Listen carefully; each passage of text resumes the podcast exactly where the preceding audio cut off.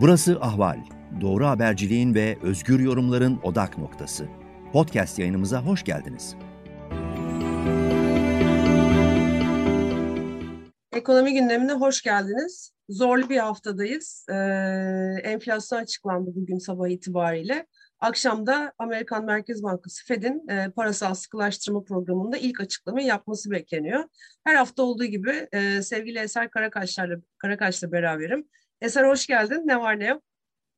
Çok teşekkürler Bilmem. Sen nasılsın? Ne var ne yok? İyilik valla işte güne hızlı başladık. Ee, enflasyon verisi, yorumlar, yazılar derken işte biraz bir sakinlik var. Şimdi seninle oturup güzel güzel sohbet edecek zaman dolmuş oldu.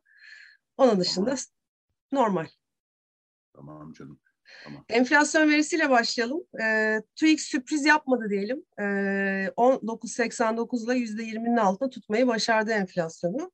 Burada e, çok dikkat çekici olan mesela gıda fiyatları artışının Ekim ayı itibariyle yüzde 1.9'da kalmış olması ya da giyim e, fiyatlarındaki artış mevsimselliği yansıtırken e, diğer normalde TL devalüasyonunun devam eden TL'nin değer kaybından etkilenmesi gereken e, alt kalemlerde pek fazla hareketliliğin gözükmemiş olması.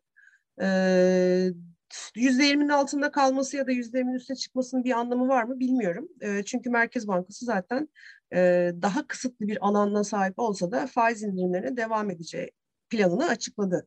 O anlamda TL'deki değer kaybının devam etmesi, bunun da enflasyonu beslemesi bekleniyor.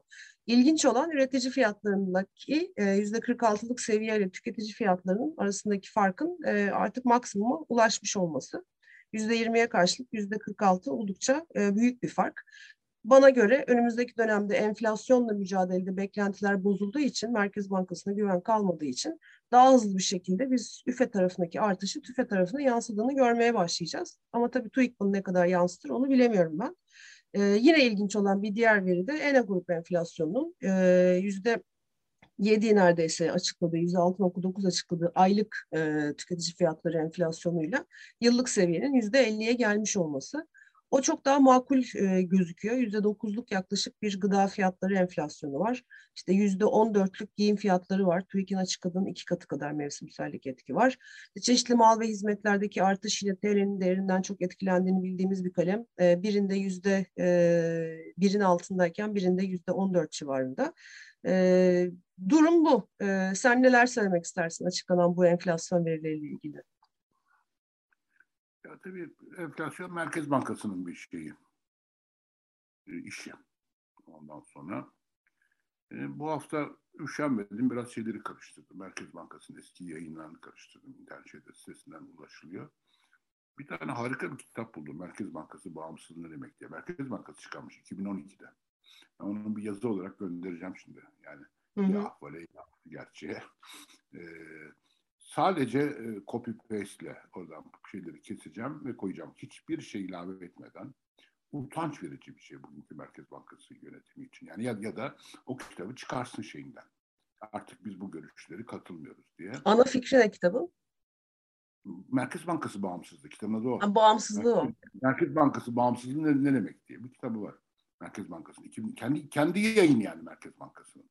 Şahap Bey'in okumaya istekli ya da meraklı olduğunu sanmıyorum. Eski yayınlar neler olmuş neler. Hani bağımsızlık falan neydi Aynen, ne değil. Orada, orada, orada, komik bir şey. Yani geçen şey yaptığında o en son çıkıp da basına konuşmasıyla şeyin uzaktan yakından o kitapta yazanlar ya Merkez Bankası araç bağımsızlığı şurada özel, özellikle araç bağımsızlığı üzerine duruyorlar. Araç bağımsız derken belki de izleyicilere söyleyelim yani işte araç şeyde e, yani özellikle faiz politikasında bağımsızlığı bağımsız olması şeyin ve para arası meselesinde aşağı üç aşağı beş yukarı aynı şey zaten ondan sonra e, ben bir yazı getireceğim ve Merkez Bankası'na e, duyurulur diye. Merkez Bankası ne diyor? Hatırlıyor musunuz o eski güzel günleri diye? Merkez Bankası ne diyor diye bir yazı yazacağım. Ne demiş? Allah'tan bu uzun da olabilir çünkü ilgililer okur. Herkes okumaz. Neden bu internet gazeteciliğinde Allah'tan böyle bir yararı var. Çok uzun yazılar yazabiliyorsun yani. Doğru. Yazı diye küçük bir kitap koyabiliyorsun oraya istersen yani. Ondan sonra dolayısıyla şimdi buna baktığın zaman Merkez Bankası'nın şeyi bitmiş. Yani inanırlığı, güvenilirliği falan sıfır. Dolayısıyla burada Merkez Bankası'nın temel amacı enflasyonsa değil mi? Öyle öyle yazıyor şeyde. e, yine Merkez Bankası kanununa kondu. Artık kanunda yazıyor. Eski, eskiden yazmazdı kanunda. Kemal Derviş döneminden sonra kanuna da kondu. E, Merkez Bankası kanunda. Enflasyonla mücadele yani şimdi enflasyonla mücadeleyi değişik bir yöntemle TÜİK yapıyor. Bence yani enflasyonla mücadele şeyi TÜİK'in üzerinde şu anda görev. Yerseniz ee, rakam budur, enflasyon budur. Biz e, mücadele ediyoruz. Evet. evet, evet. Ondan sonra, Yazmıyoruz biz istatistiklere. Güzel bir mücadele evet. Merkez Bank yani Merkez Bankası'nın enflasyona mücadele etmek gibi bir niyetin olmadığı kesin. Şimdi, mesela şimdi bu akşam şimdi Amerika'da saat kaç? Amerika'da daha sabah vakti. Amerika'da akşam olduğu zaman ki bizde işte gece vakitlerine gelecek e, şey e, Jerome Powell şey açıklaması yapacak. E, işte parasal sıkılaştırma 9,5 civarı olması lazım. 120 milyar dolarlık bir şeyden bahsediliyor. Daralmadan bahsediliyor şeyden. Yani varlık alımlarında. Yani aylık 120 milyar dolar alım yapıyor şu anda. Yani o kadar her ay likitte veriyor. Onu kademeli bir şekilde sıfıra indirecek yani, muhtemelen. Onları indirecek. Onları, onları indirecek. Onları sıfıra kadar getirecek herhalde. Ondan sonra bu mesela bizi nasıl etkileyecek bakalım. Ee, ha buna rağmen buna rağmen bizim Merkez Bankası bakalım bu ay şey yapacak mı? Ee, Kasım'da. Büyük faiz, yapacak. Faiz yani, yani ben zaman... şimdi hatırlıyorum lafını keser gibi oldum ama Nisan'daki ilk e, Nisan'da sanırım ilk Şahap Bey'in toplantısına katıldığımda ki hani sonralarını artık katılmamaya başladım zaman kaybı olduğunu düşünerek. E, dünya enflasyonla uğraşırken biz işte e, faiz arttırdık geçen seneden bu zamana. Biz zaten önde gidiyoruz. Onlar enflasyonla boğuşurken biz bazı yıl etkisiyle enflasyonun düştüğünü göreceğiz diyordu. Dolayısıyla hani o planda sanki hiçbir şey değişmemiş gibi işte enerji krizi, COVID'e bağlı tedarik krizinin enflasyondaki etkileri olmuyormuş gibi ya da TL kontrolden çıkmamış gibi e, o yönde devam ediyor. Hani kendisine o yönde o açıdan önde görüyordu. E, herhalde görmedi devam ediyor ama dünyanın değiştiğini bizler yazıp çiziyoruz da kendisine kimden iletiyor? İletmiyor. Yani, Türkiye'de Türkiye'de e, sabahleyin Meral Hanım bile herhalde bir danışmanları yazıyor konuşmalarını. Meral Hanım'ı dinledim Akşener'i yani şeyde. O yani Meral Hanım dahi e, kendisi tarihçi galiba bildiğim kadarıyla bir tarih eğitimi var. Doktorası var mı bilmiyorum. Zannetmiyorum doktorası. Ben de bilmiyorum. Ondan sonra ama bir öğretim görevliliği yapmış Cumhuriyet tarihi dersleri vermiş galiba bir süre. O bile enflasyonun neden kötü olduğunu çok iyi anlattı. Enflasyon kaynak dağılımını bozuyor dedi. Bizde bu anlaşılmıyor. Enflasyon deyince herkesin aklına Türkiye'de gelir bölüşümü gelir yani gelir bölüşümünü daha kötü etkiliyor. Bunu bilmiyoruz da ne kadar, ne kadar şey böyle bir şey de yok yani elimizde somut bir veri de yok ama kaynak dağılımını bozduk konusunda hiçbir kuşku yok. Dolayısıyla ekonomide müthiş bir şey etkinsizlik yaratıyor yani bir etkinlik kaybı yaratıyor. Yani bu büyümeyi her her şeyi bozuyor. Atalet yani, yaratıyor. Hani şey yeş, Yeşilay vari bir şey söyleyeyim. Bütün kötülüklerin anası enflasyondur ekonomide. Yani enflasyon yüksekse ülkede oradan hiçbir şey olmaz. Öyle bir de tabii hani arada şu soruyu sorayım sana. Senin düşünceni merak ediyorum. Şimdi seçimlere doğru yaklaşıyoruz. İşte erken, en erken, daha erken zamanını onu bilemiyorum, bilemiyoruz. Ee, asgari ücret emekli maaşlarına bu ayarlama yapılması söz konusu. İşte oy kaybının devamıyla sanıyorum biraz daha AKP'nin tepe zirvesi de e, tepe yönetimi de bu tarafta bir takım adımlar atmaya istekli. Yüzde otuz kırk rakamları uçuşuyor havada. Bilemiyoruz hani ne olacağını, ne şekilde olacağını. Ee, bana göre sorarsan işte pandemi süreciyle beraber hatta bunu Ağustos 2018 kur krizine çekebiliriz. Evet gelir dağılımında ya da gelirin gücünde, alım gücünde önemli bir aşınma oldu. Bunun yerine konması gerekli. Ama bir taraftan işte ileriye bakıp da eğer enflasyonda mücadelede bir yol kat edilemeyeceği hatta daha da yükseleceği gözüküyorsa da o zaman 90'lar tipi böyle parasallaşan mı enflasyonun peşinde koşan e, o dediğin kaynak dağılımını daha da bozan Aynen. bir ek, ekonomiyle Aynen. karşı karşıya kalacağız. Aynen. Hani Aynen. bu zamlar, bu ayarlamalar yapılmasın de, demek mümkün değil. Çünkü hakikaten Hı. asgari ücret artık dünya skalamasında, skalasında Çin'in bile altında. Mutlaka lazım.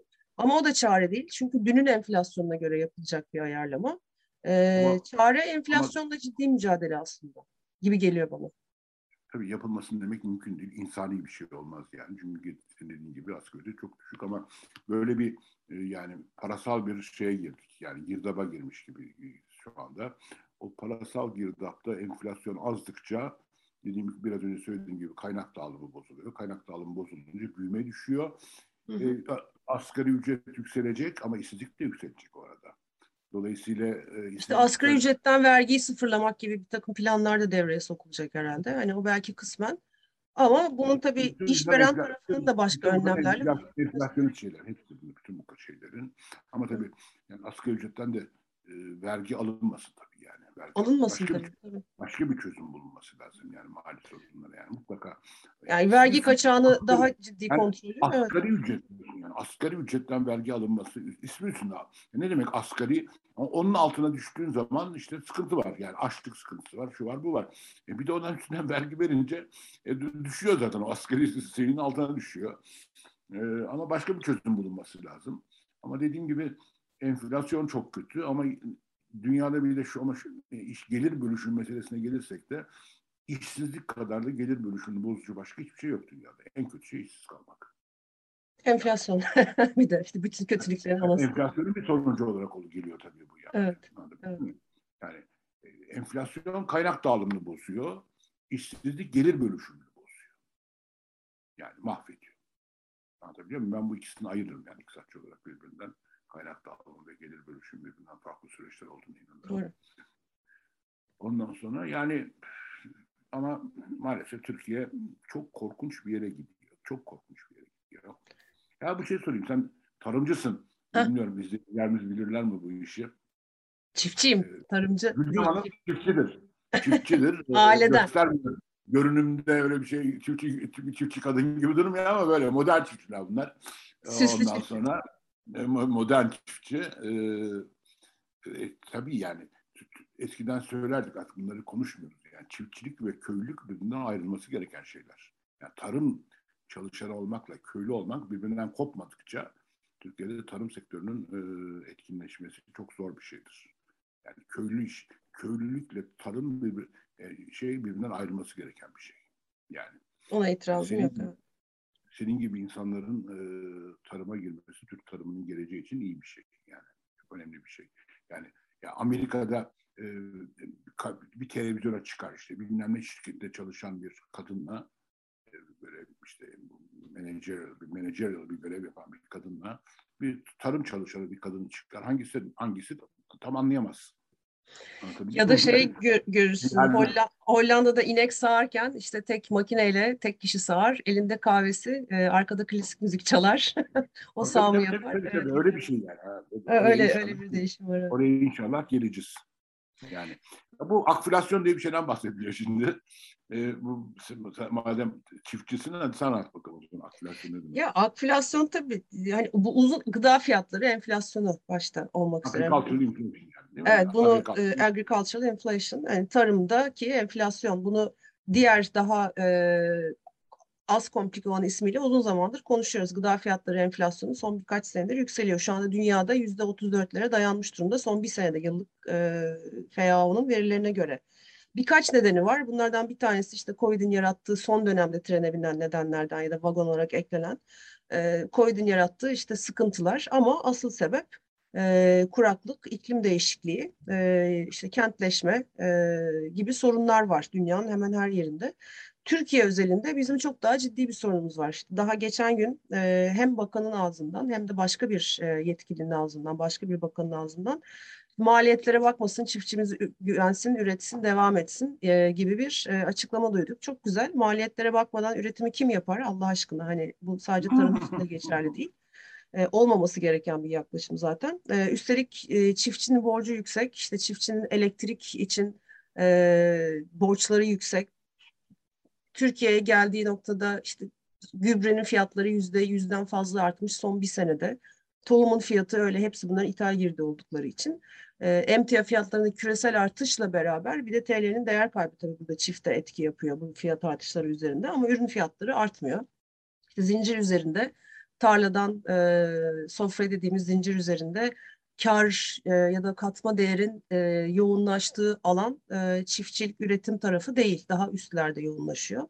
İşte bunun çözümü de tabii ki e, market, zincir marketlere gidip böyle fahiş fiyat e, rekor cezaları yazmak değil. Doğru düzgün bir tarım politikasından geçiyor. Türkiye'de hiç olmayan bir şeyden geçiyor.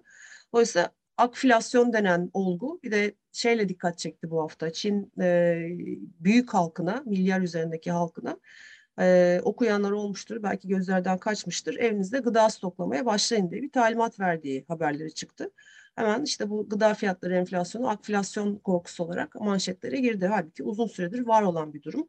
Evet üretim düşüyor e, dünyada. E, birçok birçok ürün bazında üretim düşüyor. Emtia haline gelen gıda e, ürünlerinin özellikle işte mısır bunun içinde ne bileyim e, işte susam ya çeşitli yağlar bunun içinde, pamuk bunun içinde gibi ürünlerde burada bir sıkıntı var. Önümüzdeki dönem artarak devam edecek. İklim krizi dediğimiz şey bu. Bir taraftan kuraklık, bir taraftan nüfus artışı, bir taraftan e, sıra dışı doğa olayları ve Türkiye üzerinde katmerli bir şekilde tarım politikasızlığı, işte çiftçinin e, aletlerine gelen hacizler, işte Ziraat Bankası'nın asıl fonksiyonunu göstermeyip başka alanlara kredi vermeyi çoğaltması e, ya da işte bir sürü bir sürü katmanlı sorun. Gıda fiyatları enflasyonu düşmeyecek. Yani kısaca cevap olarak daha da yükselecek önümüzdeki yıllarda. Üstelik bu sene özelinde işte tarımla çok daha iç içe olan insanların yazdıklarına göre ki ben de bunu hani biliyorum. eğer bir ürünü üretmek için işte 10 birim gübre gerekiyorsa bu şu anda maliyetler sebebiyle 3 birim olarak kullanılıyor. Bunun etkisi e, zaten düşük verim olacak. Düşük verim ne demek? Arz düştüğünde fiyatların yükselmesi demek. Bir de onun ivmesi olacak 2022'de. Gübre fiyatları ne kadar arttı Gülden? Evet çünkü gübre ithal.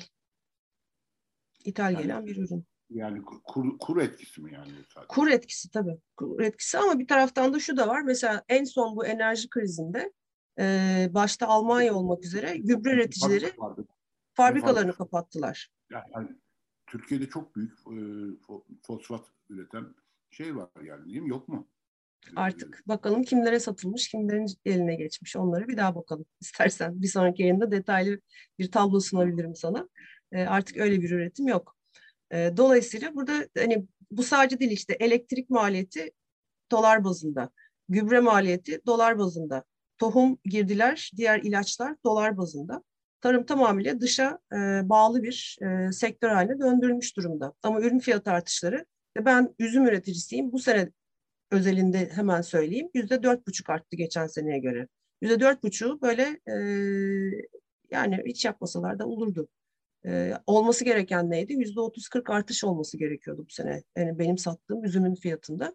Dolayısıyla e, bağı bırakıp gidemezsin ama birçok çiftçi toprağını bırakıp e, gitmiş durumda, arkasını dönmüş durumda. Ekmeğe kararlı olan da dediğim gibi gerekli ilacı, gerekli gübreyi az kullanarak e, ekim yapıp verim alabileceğini düşünüyor. E, hayır öyle olmayacak, verim düşecek. Bu sefer de fiyatlar daha da artacak. Yani biz ekmeğin fiyatının... Üretim, üretim de düşecek yani. Tabii ekmeğin fiyatının seneye çok daha yüksek olduğunu, olmak zorunda kaldığını göreceğiz buğday fiyatlarındaki gidişattan ve buğday üretimindeki e, düşük rekolteden.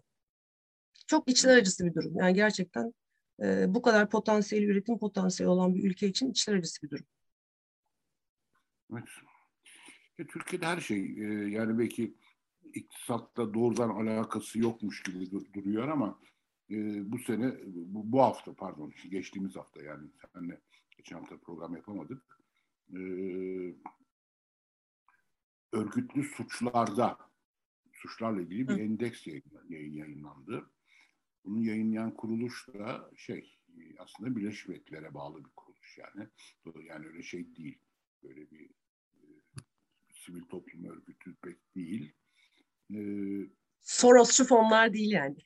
Sorosçular değil. Değil. Soros, Soros çocukları değil yani. Soros, Soros çocukları değil. Evet.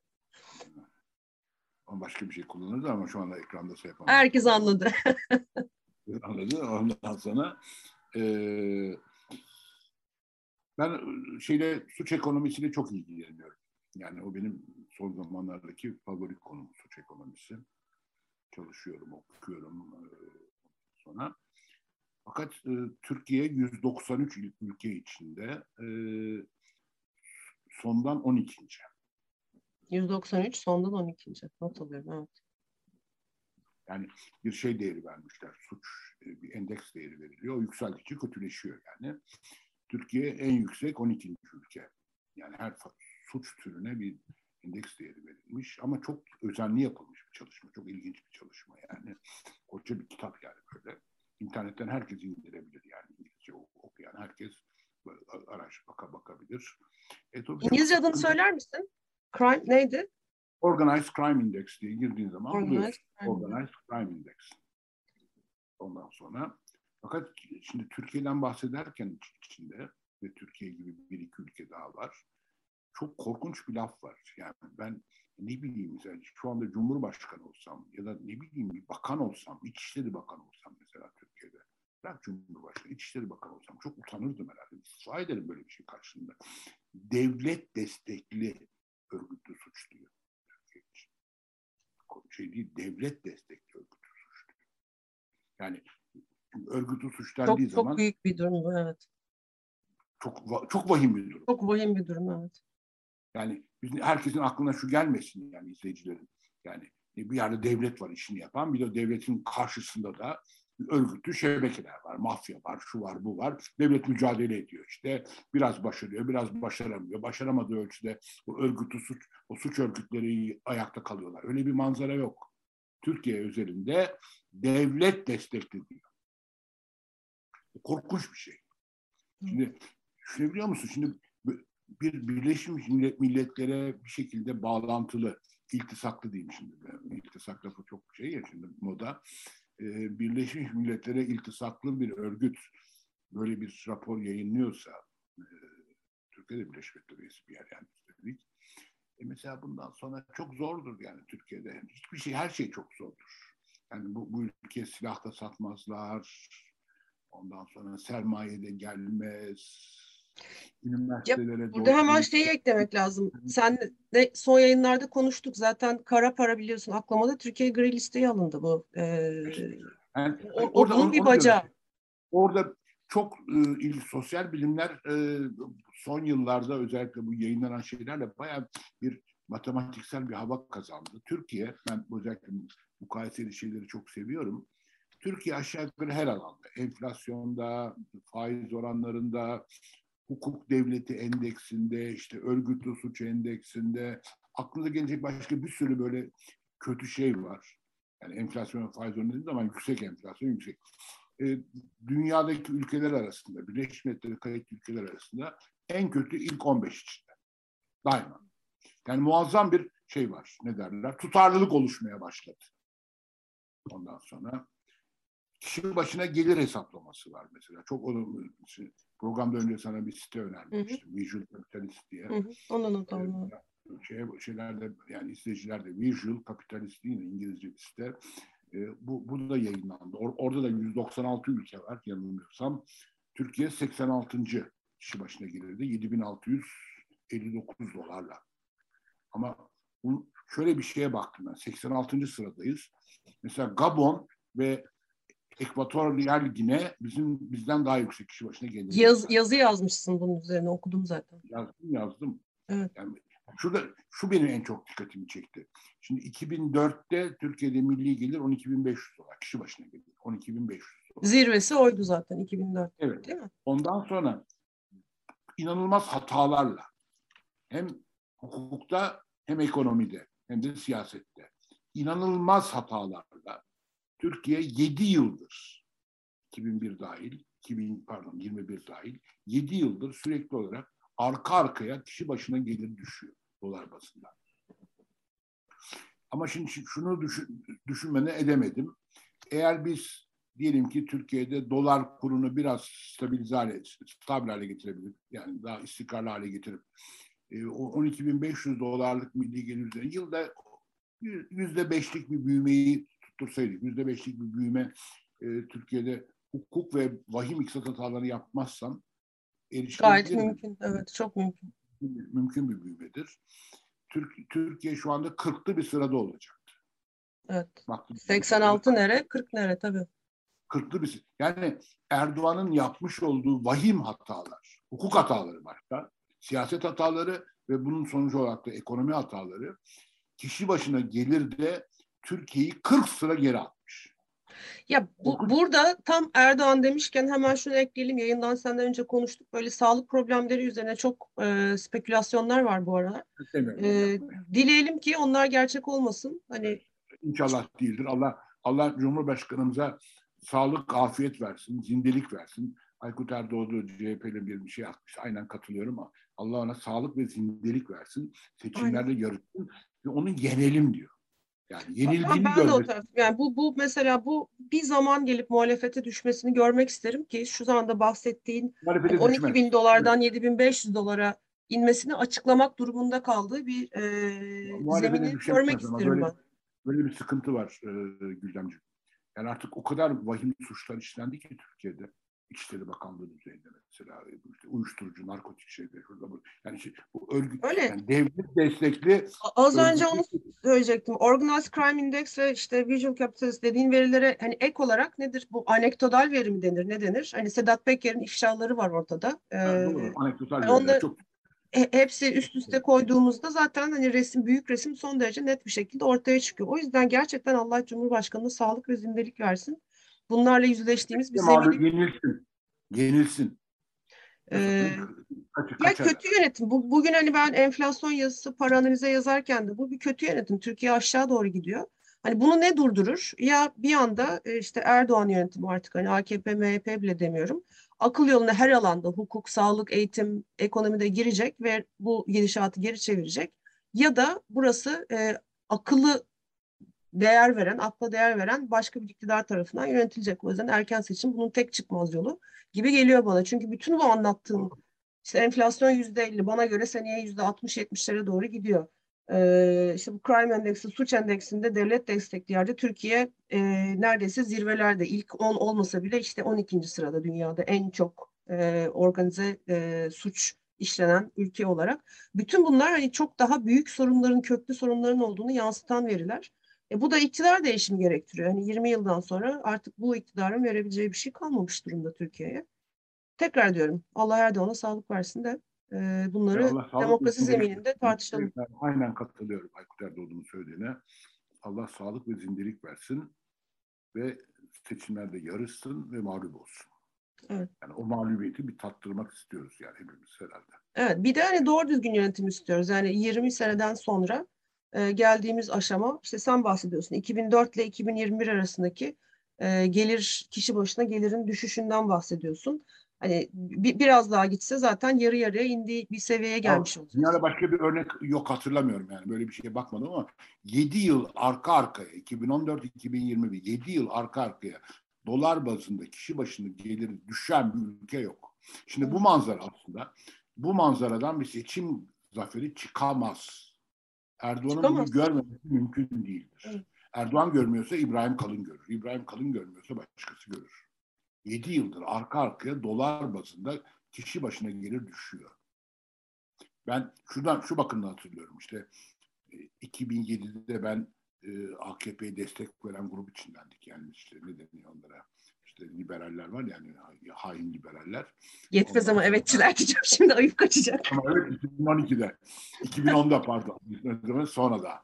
Daha 2007'de, 2007'de şimdi isimlerini vermeyeyim. Hep herkesin tanıcı, tanıyacağı bir grupta.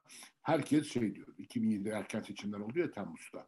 Yani bu e, Abdullah Gül'ün Anayasa Mahkemesi'nin meşhur 376 mı 346 mı bir kararı vardı ya ondan sonra erken seçime götürdü ülkeyi şey e, Erdoğan ve sonra yüzde 47 oy aldı. Herkesin iddiası şuydu. Herkesin iddiası e, çok büyük bir mağlubiyetle karşılaşacak Erdoğan.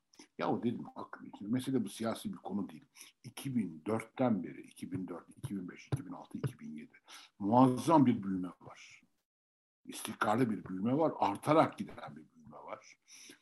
Böyle bir ekonomiden seçim mağlubiyeti çıkmaz demiştim yani.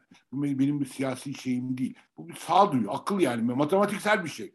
Ekonomi böyle büyüyorsa Türkiye gibi bir yerde bu bu ekonominin büyüyen bu dönemdeki hükümet seçim kaybetmez dedim. Ya bu, bu hani çok benzer hemen hem bir şey söyleyeceğim. Mesela oy çıkmasaydı Trump da seçilecekti muhtemelen ikinci dönem olarak. Muhtemelen. Mesela. Muhtemelen. Yani, muhtemelen. Gibi bir durum. Yani Covid'in tövbe tövbe tövbe milyon, milyon ama yani işte bazen hani 40 yılda bir de faydası da olabiliyor yani tövbe tövbe. E şimdi de 7 yıl kişi başına, değil 7 yıl arka arkaya kişi başına gelir düşüyorsa bir, bir yerde oradan da oradan e, seçim zaferi çıkmaz. Seçim evet. zaferi çıkmaz. Söz konusu. Evet. evet, evet. Bana iki, iki tane kişi, ikisini tanır, herkes tanır, onun ismini vermeyeceğim. Bana iddiaya girmişlerdi, hala almadılar. Takım elbisesi vermişlerdi. Biz artık gerek yok. Evden çalışıyoruz. Bahçeşehir Üniversitesi'nin terasından. Olsun. O, mesele onu almak şey keyifli yani. Yeni bir laptop olarak dönsün sana o zaman öyle dileyelim. Yani ondan sonra e, dediğim gibi yani burada da şey çıkmayacak ama belli. Çıkmayacak. Evet, Eser son PMI, birkaç dakikamız. PMI verileriyle ilgili bir şeyler söylesene. Kimle? PMI verileriyle ilgili. Ha, PMI ne, ne olduğunu ne olduğunu söyleyerek izleyicilerimize. Ya PMI işte e, hafta başında yayınlandı. E, satın alma yöneticileri endeksi deniyor. Yani temel olarak e, neyi gösteriyor? Bir, bir ülkenin eğer e, üretim seviyesi büyüme yönünde gidiyorsa sanayi sektörü özellikle sanayi ima, imalat PMI diye geçiyor.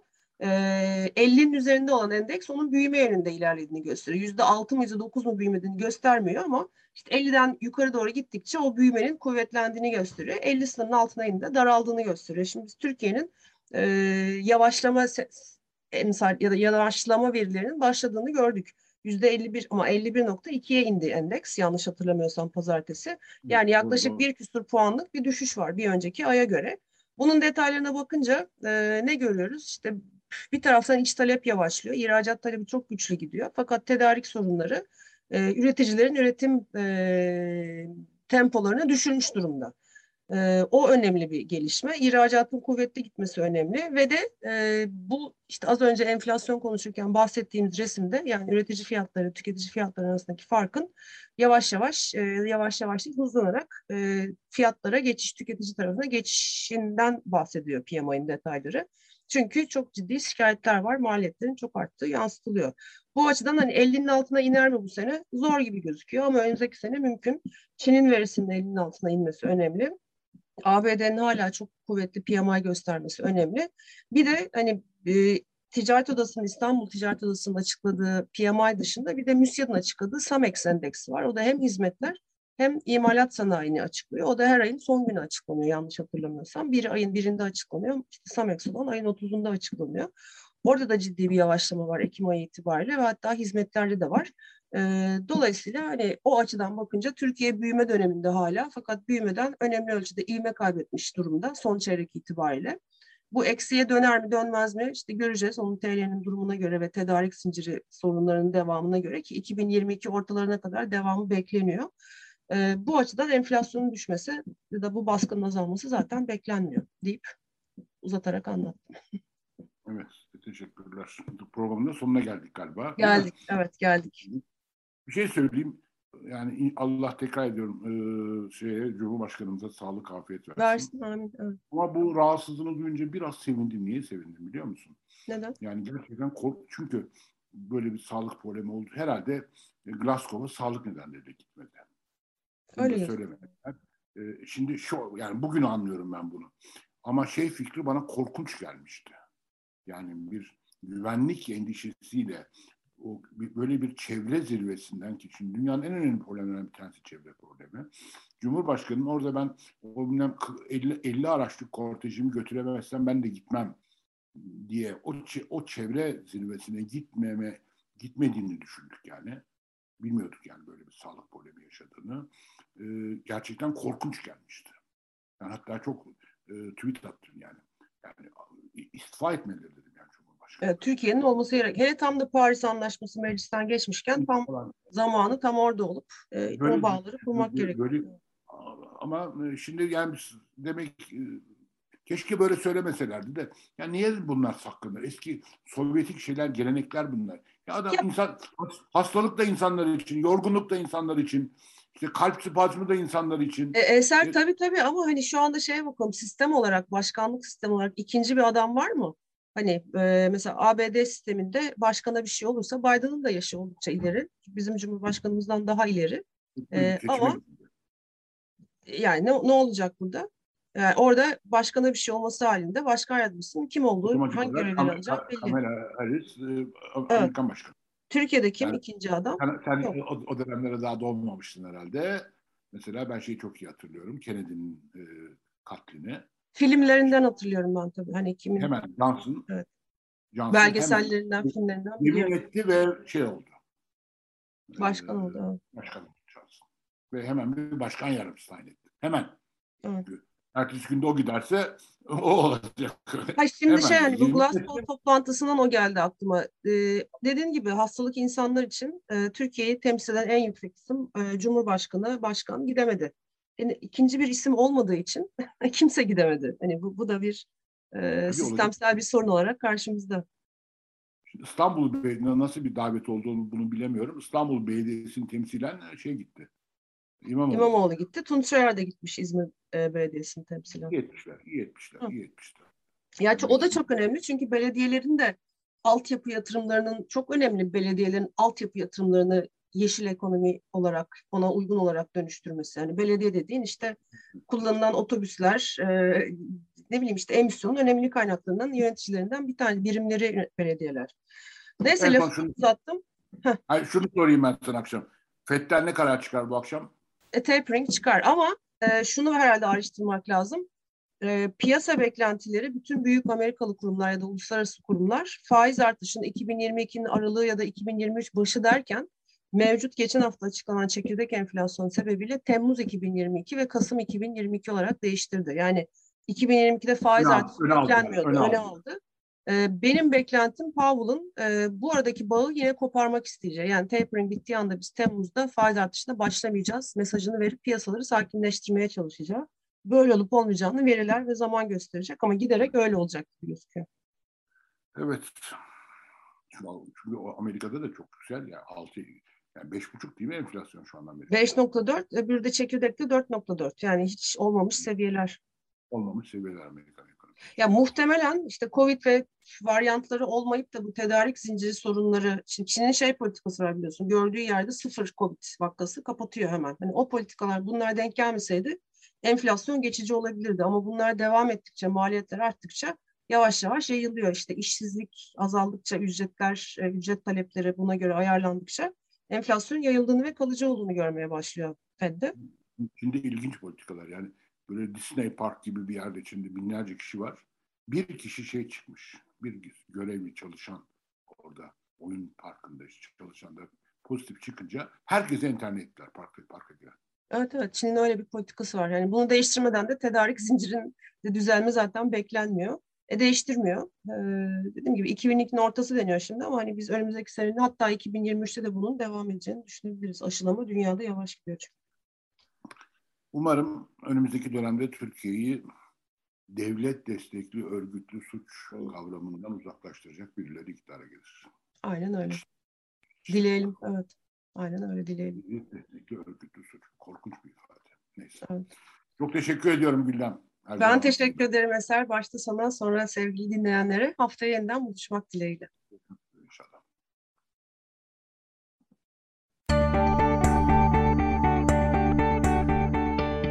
Ahval podcastlerini tüm mobil telefonlarda Spotify, SoundCloud ve Spreaker üzerinden dinleyebilirsiniz. Apple iPhone kullanıcıları bize iTunes üzerinden de ulaşabilir. Türkiye'nin ve hayatın cıvıl cıvıl sesleri Ahval Podcast dizisinde. Kulağınız bizde olsun.